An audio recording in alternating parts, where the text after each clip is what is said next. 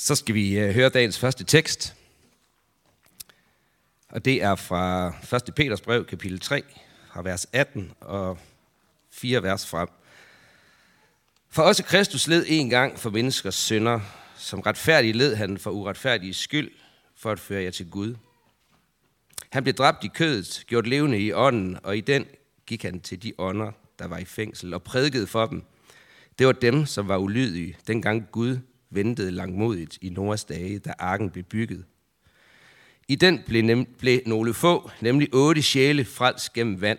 Det vand er et billede på den dåb, som nu frelser jer. Ikke en fjernelse af lægemets snavs, men en god samvittighedspagt med Gud ved Jesu Kristi opstandelse. Han, som er faret op til himlen og sidder ved Guds højre hånd, efter at engle og myndigheder og magter er blevet underlagt ham. Amen.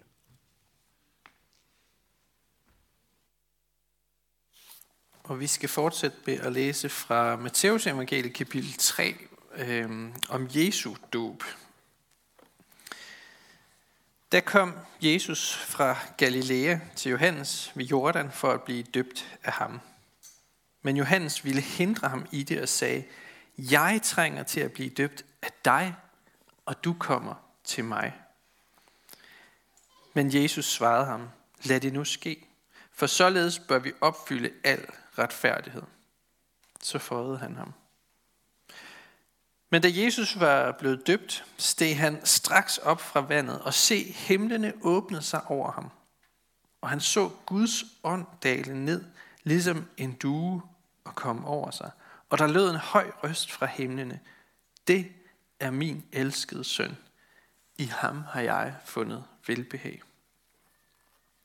Det er Guds ord til os i dag. Lad os øh, bede kort. Kære himmelske far, jeg vil bede dig for øh, alle de børn, der nu er gået til børnekirke. Jeg beder dig om, at du må velsigne dem og lade dem få lov til at få noget af dit ord med hjem i dag. Jeg beder også om, at vi herinde må få lov til at åbne vores ører og hjerter for, hvad du vil sige til os øh, i dag. Amen. De øh, ord, vi lige hørte her, er, øh, er de første ord som, sådan fra Jesu mund, siden han sagde noget i templet, i, som 12-årig i templet i Jerusalem. Og det, så der er sådan lige et, et, et øh, spænd her. Øhm, og der er en interessant omstændighed ved den tekst, og det er, at der er ingen historikere, der betvivler historiciteten af Jesu dåb. Altså, der er ingen, der betvivler, at det her rent faktisk har fundet sted. Det er helt okay, hvis du øh, synes, at det kan være svært at tro på noget af det, der står i den her bog. Sådan kan jeg også have det nogle gange. Men jeg vil bare lige informere dig om, at det, der står i den her tekst, er alle eksperterne enige om, at det faktisk har fundet sted. For der var for der er ingen god grund til, at Jesus han skulle finde på at lade sig døbe. Der er ikke nogen god grund til at opdigte en beretning om Jesu dåb, hvis det ikke havde fundet sted. Det er simpelthen for kontroversielt, det der sker her. Han, som ikke havde nogen synd, kommer hen til Johannes for at opsøge en dåb til syndernes forladelse. Det giver ikke rigtig nogen mening. Det er ulogisk. Og det er også helt tydeligt i Johannes Døberens reaktion på det her. Jeg trænger til at blive døbt af dig, Jesus, og du kommer til mig. Hvorfor? Johannes synes, det her det er helt forkert. Rollerne burde være byttet om. For det gamle testamente havde lært øh, israelitterne, at Messias skulle komme for at bære de manges synd og træde i stedet for synderen. Det burde være Johannes, der blev døbt af Jesus. For Johannes og sådan set også alle os andre har brug for det, Jesus er kommet for at give. Tilgivelse, renhed og fred. Så hvorfor bliver Jesus døbt? For Jesus er det eneste menneske, der ikke behøvede at blive døbt. Johannes han begriber det ikke. For der er noget ved den kristne tro, som, øh, som vi ikke kan sige os selv. Der er noget ved evangeliet, som kommer til os fra en anden verden, så at sige. Det er noget, der ikke er opstået i vores egne tanker eller forestillinger, men noget, som kommer som et budskab fra Gud til dig i dag. Men før vi ser på, hvorfor øh, Jesus han vælger at blive døbt, for det er der faktisk en rigtig god forklaring på. Øhm, og også, så, så skal vi se på, hvad, hvad den her dåb lærer os om vores egen dåb. Og øh, vi skal også prøve at se på, hvor vi er i, i fortællingen om Jesu liv til at starte med. Vi kan i begyndelsen af Matthæus og Lukas evangelie læse historierne om Jesu barndom og ungdom, da han blev født og da han øh, blev øh, omskåret i templet, øh, da han flygtede til Ægypten. Øh, vi kan høre om øh, den her rejse, som han som 12-årig tog på med sine forældre til påskefesten i Jerusalem. Og så er der stillhed. I hen ved 20 år, så hører vi ikke noget om, hvad Jesus han lavede og gjorde. Indtil Johannes døberen træder frem og begynder at prædike omvendelse fra synd og taler om en, der skal komme, og som han skal bane vejen for. Så der er altså den her pause på 20 år, hvor vi ikke hører noget om, hvad Jesus han lavede. Johannes, han er godt klar over, hvem Jesus han er. De var faktisk fædre. Øhm, men for alle andre, de fleste andre, der er Jesus en ukendt mand fra en lille flække, Nazareth, i Galilea. Så det, der sker her, er en slags præsentation, en slags åbenbaring. Det er, øh, det er så at sige den offentlige præsentation af kronprinsen. Ham, der en dag skal sætte sig på tronen. Man kunne også kalde det en ordination, hvor man får tildelt et embede, en opgave og et ansvar. Hvis man kigger lidt i, øh, i salmernes bog i det gamle testamente, så dukker der nogle salmer op, som blev brugt i forbindelse med indsættelsen af konger. For eksempel salme 2, der lyder sådan her. Jeg har indsat min konge på Sion, mit hellige bjerg. Jeg vil forkynde, hvad Herren har bestemt. Han sagde til mig, du er min søn, jeg har født dig i dag. Det var sådan en salme, man kunne bruge ved indsættelsen af en ny konge i Jerusalem. Og man kan godt høre, der er noget af det, der klinger med i Guds ord fra himlen til Jesus i dag. Det er min elskede søn. I ham har jeg fundet velbehag. Det er som om Gud han her indsætter sin søn i hans embede som tronarving og konge. Guds ånd daler ned over ham som sådan en due, næsten som en krone, der placerer sig på hans hoved. Så den treenige Gud er til stede i al sin herlighed, som far, som søn og som helligånden. Og tronarvingen er nu trådt frem, og Gud siger, lyt til ham. Nu går det løs. Så der er virkelig noget forventning i den her tekst. Men hvad har Jesu dåb egentlig med vores dåb at gøre? Den kristne dåb har været genstand for rigtig meget diskussion og uenighed igennem tiden. Man kan godt kalde det sådan lidt en, en teologisk konfliktzone. Og øh, det er på den ene side rigtig træls. Øh, for det er ikke rart ikke altid at være enig med sine kristne brødre og søstre i andre kirkesamfund. Det er lidt en sorg, kan man sige. Men det er på den anden side også helt forståeligt, for dåben er super vigtig. Den har med vores frelse at gøre. Så når man tænker over det, at den handler om, hvordan vi bliver frelst, så er det ikke længere helt så mærkeligt, at det diskuteres ret hæftigt, hvad dåben egentlig er. Når man som præst øh, skal holde sådan en, en prædiken om dåben, så kan jeg godt føle, at jeg bevæger mig lidt ud i et minefelt. Hvis man går lidt for langt til højre, så, puff, så springer der en bombe. Hvis man går lidt for langt til venstre, så springer der en anden bombe. Øh, måske kan du også godt nogle gange have den følelse, når du taler med nogen om dåben og hvad den egentlig betyder. Så kan jeg i hvert fald genkende det.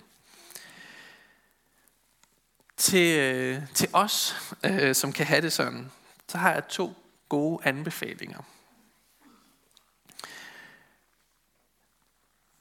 To store glæder øh, at holde fast i.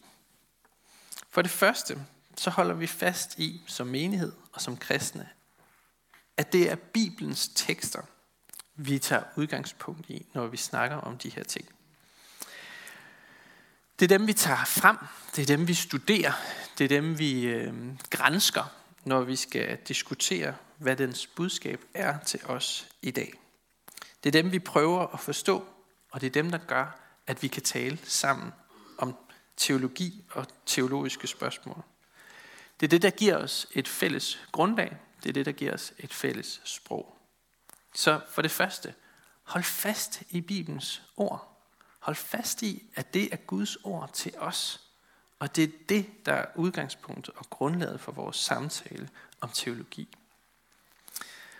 Og dernæst, så har vi også som Luthers kirke en stor glæde af at tilhøre en gammel kirkelig tradition, som vi kan læne os op af og finde klarhed i, fordi kirken igennem århundreder har stået i de samme øh, problemstillinger, de samme diskussioner igen og igen og igen. Og der er meget visdom at finde i vores teologiske arv.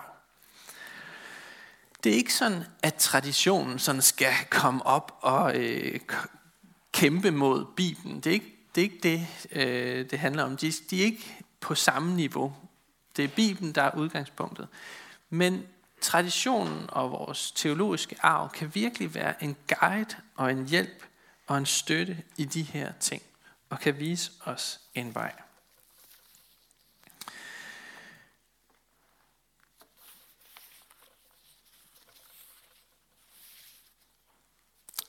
Vi skal, øh, vi skal se på en, øh, en enkelt tekst fra, øh, og som var den epistellæsning, som Henrik han læste op for os, som siger noget om dåben og hvad den øh, betyder for os.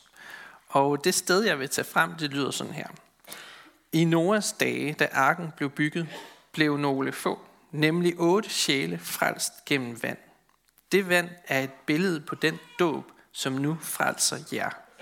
Ikke en fjernelse af lægemets snavs, men en god samvittighedspagt med Gud ved Jesu Kristi opstandelse.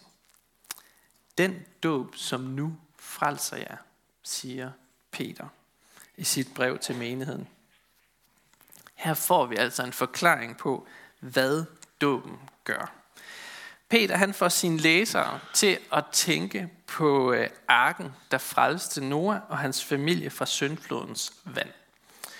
Syndfloden rensede ligesom alt det onde væk ved at slå det gamle ihjel, så noget nyt kunne spire frem. I dåbens vand sker det samme. Og Jesus, han er arken. I dåben, der vokser vi så at sige sammen med ham. Sammen med Kristus. Så vi både begraves med ham, og vi oprejses sammen med ham til nyt liv. Det gamle bliver renset ud og slået ihjel, så noget nyt kan gro frem. Og her er vi inde og røre ved et af diskussionspunkterne om dåben. For kan man rent faktisk sige, at dåben frelser os?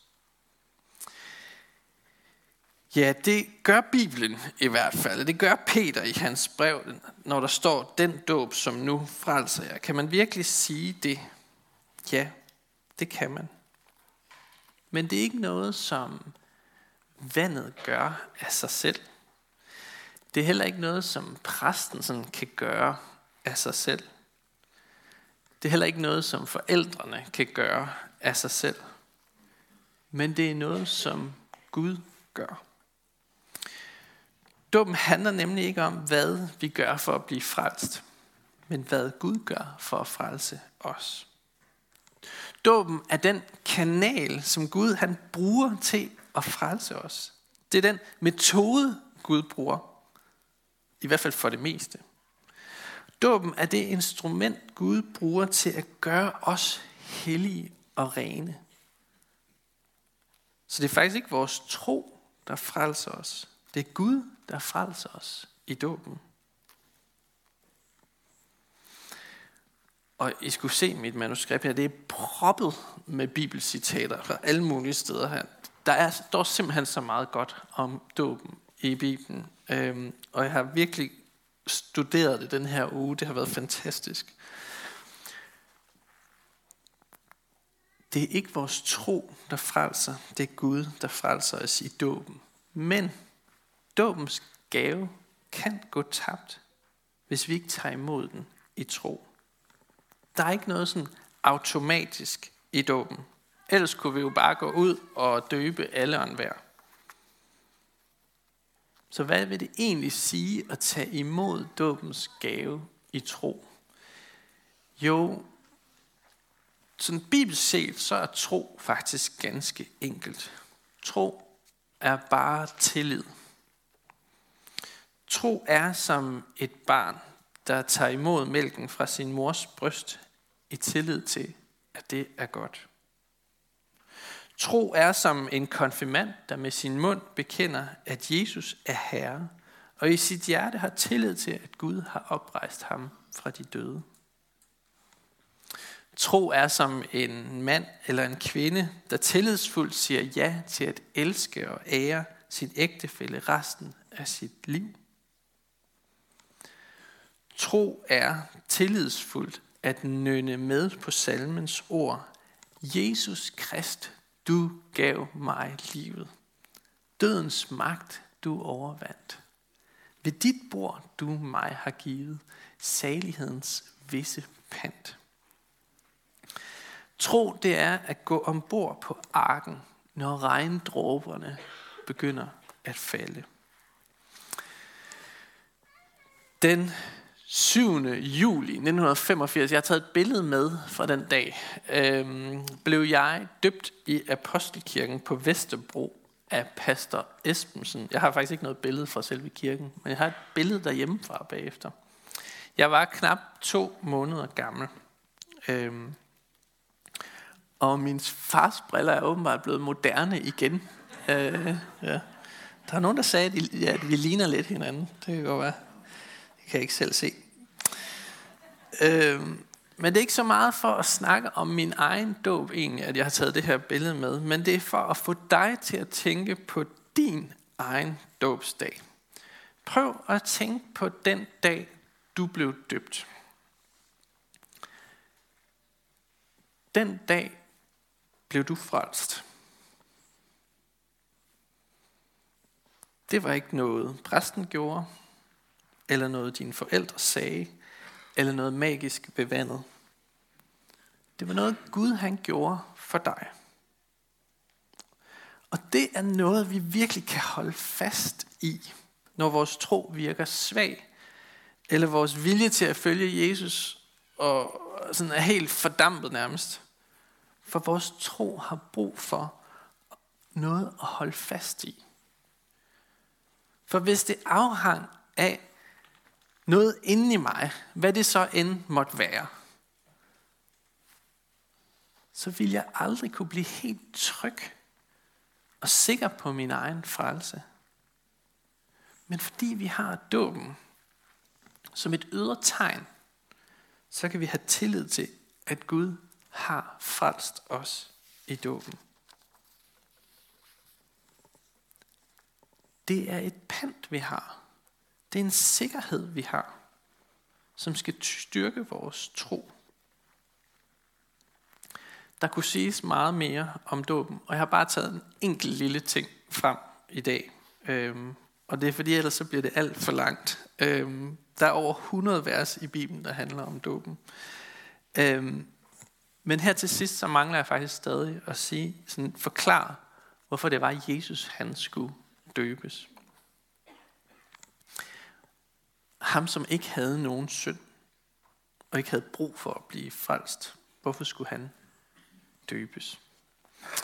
Jeg vil prøve at forklare det med et billede. Der var en missionær, der boede i øh, Kambodja, som fortalte mig en lille historie. Han havde lagt mærke til, at øh, dem, der boede i landsbyen, der hvor han var missionær, de gik altid sådan meget langt op af floden, når de skulle hente vand, og når de skulle gå øh, i bad i floden. Det forstod han ikke, øh, fordi de boede lige ved bredden af floden. Der lå landsbyen lige ned til vandet. Så hvorfor gik de ikke bare den korte vej ned øh, og drak vandet ved floden? Da han spurgte dem, så kiggede de mærkeligt på ham og sagde, Tror du, vi gider at drikke og vaske os i beskidt vand? For floden fungerede som byens toilet, så alt skidtet fra landsbyen blev øh, lidt sådan direkte ud i den her flod. Så gav det pludselig mening, at de gik meget langt op af floden for at hente vand og for at bade. Jeg synes, det er et godt billede, der kan bruges til at forklare, hvorfor Jesus gør, som han gør. Når vi bliver døbt, så går vi sådan set øh, langt op af floden, og vi renser os der, hvor vandet er helt rent. Vi bliver renset for synd i dåben. Men Jesus, han gør noget andet. Jesus derimod, han går derned, hvor floden er allermest beskidt. Og så går han ned i vandet der. Så helt nedstrøms, kan man sige. Og så suger han alt skidtet og møget, som er i floden, som en svamp. Og så tager han det hele på sig og bærer det for os og renser vandet, kan man sige. Jeg synes, det er et godt billede til at beskrive, hvad er det, der sker her. At Jesus han er ikke kommet for at blive renset, men han, han bliver døbt, fordi han skal tage alt det beskidte fra os. Så selvom det lyder mærkeligt, at Jesus lader sig døbe, så giver det dyb, dyb mening. Og det er derfor, han siger, lad det nu ske, for således bør vi opfylde al retfærdighed. Det er sådan, Jesus han har valgt at frelse os, og jeg håber inderligt, at du vil lade ham gøre det for dig. Lad os bede sammen.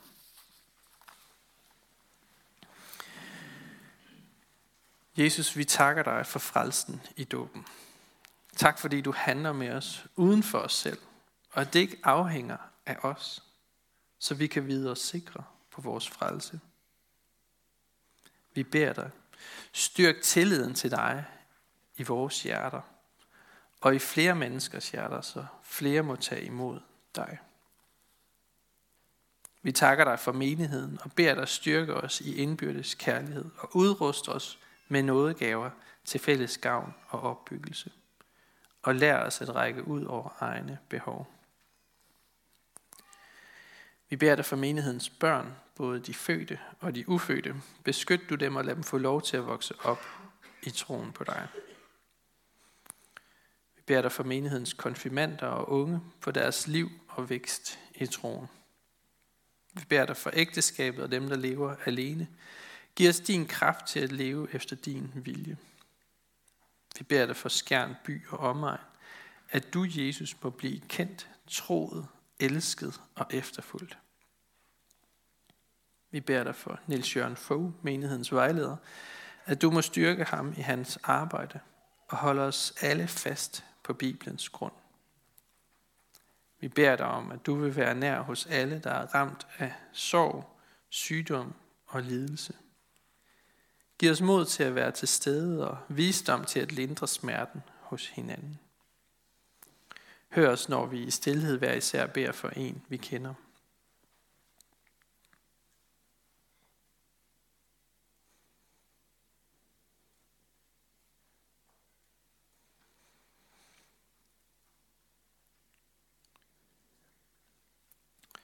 Vi vil også bede dig for vores udsendte fra menigheden. Vi beder dig for Kirsten Østerby i Jerusalem, Sofia Hansen i Tanzania og Karoline Lundegård i Grønland.